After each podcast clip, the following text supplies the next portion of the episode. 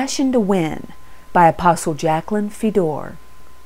We must truly be persuaded of God's goodness to have the boldness and passion to be angry enough to run the devil off when he intervenes in our lives and the lives of those we pray for.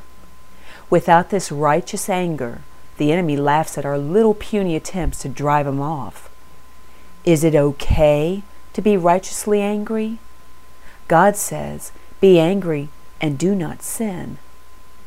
Ephesians chapter 4, verse 26. Be angry and do not sin. Do not let the sun go down on your wrath. The Word does not say anywhere that we should not get angry at our spiritual enemies.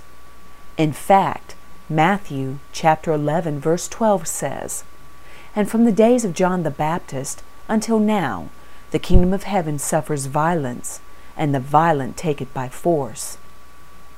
Many scriptures confirm that God Himself becomes angry, and we are created in His image. Psalm chapter 76, verse 7. Talking about the Lord, says, You, yourself, are to be feared, and who may stand in your presence when once you are angry? In other words, it is normal to be angry when we see the enemy destroying the lives of God's people. We are the head and not the tail, the lender and not borrowers. And greater is he that is in us.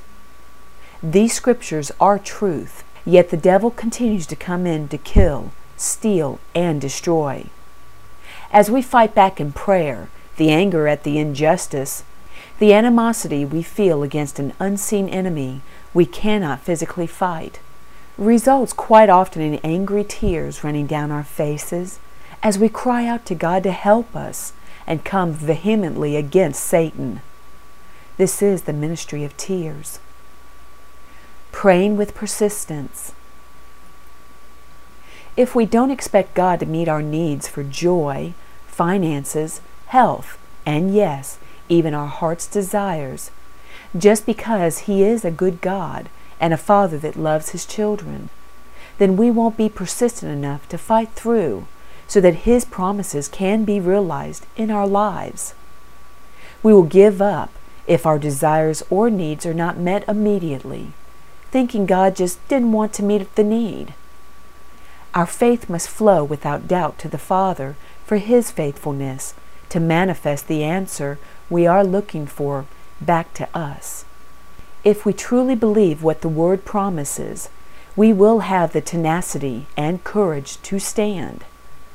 And at the same time, we will get really angry at the enemy for putting out the illusion that the Word does not work for us or for those that we care about. Have you ever been so convinced of being right about something, and yet to all physical appearances it looks like you are dead wrong? How angry and frustrating this was when you knew what you knew. You perhaps even threw a little fit at those that challenged you, telling you that you were wrong. Well, this is the same attitude as that of the prayer warrior that knows God's promises in Scripture and isn't afraid to be demonstrative in prayer. They know that they know God's opinion in the matter. So absolute anger arises because the warrior's heart is fully convicted from hearing and knowing the Word. He is so absolutely positive his prayer is in line with God's will that he will hard headedly, doggedly, persistently fight and battle against the enemy. In their efforts, boldness, anger, passion, and the intense drive and will to win erupts in water gushing forth from eyes so focused on the promises of God that he can see nothing but victory. This also is the ministry of tears. Tears of disappointment. Then there is the prayer warrior, again well versed in the Word, that has done all they know to reach family, friends, even loved ones, who for the most part do not want to hear about the things of God. Perhaps they are so caught up in themselves and the pleasures of this world that they want no part of the intense battle to establish God's kingdom. Or maybe they are just lazy and content with life as it is. And church to them is just a feel good place you go to socialize or to be considered a good citizen in the community. Lukewarm, but good for business. Revelation chapter 3, verses 15 through 16.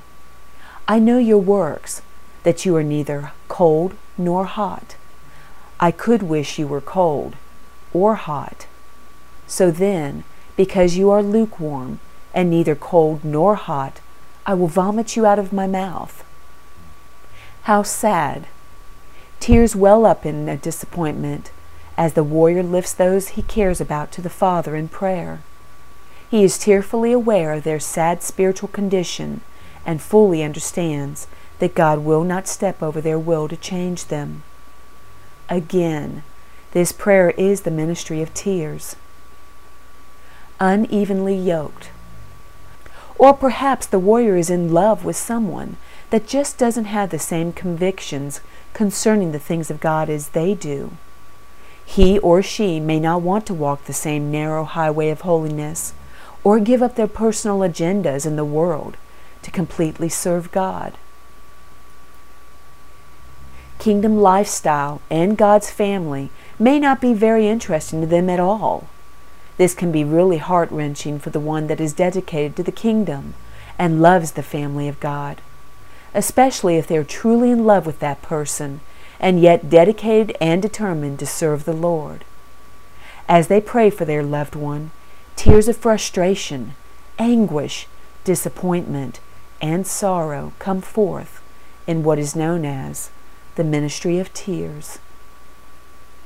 God sees our tears. The Lord sees every tear we shed.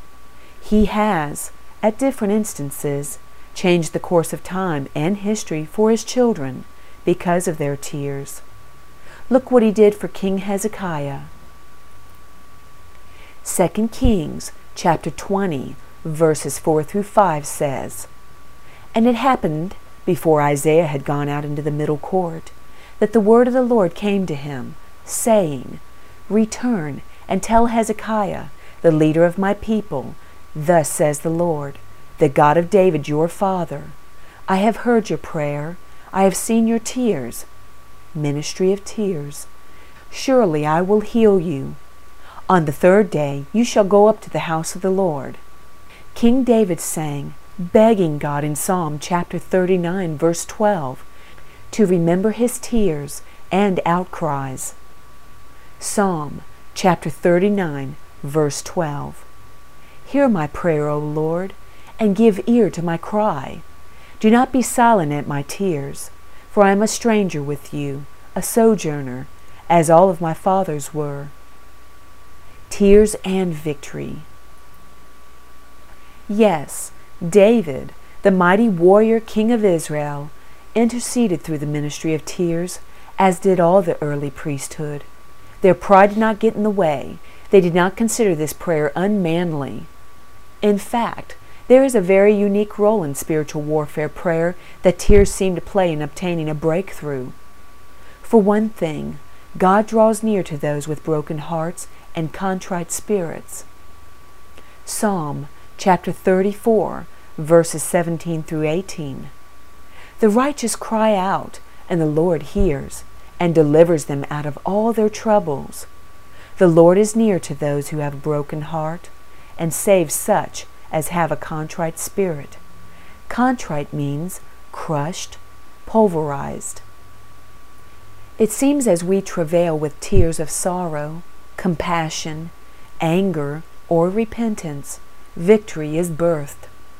Surrender and pray in the Spirit.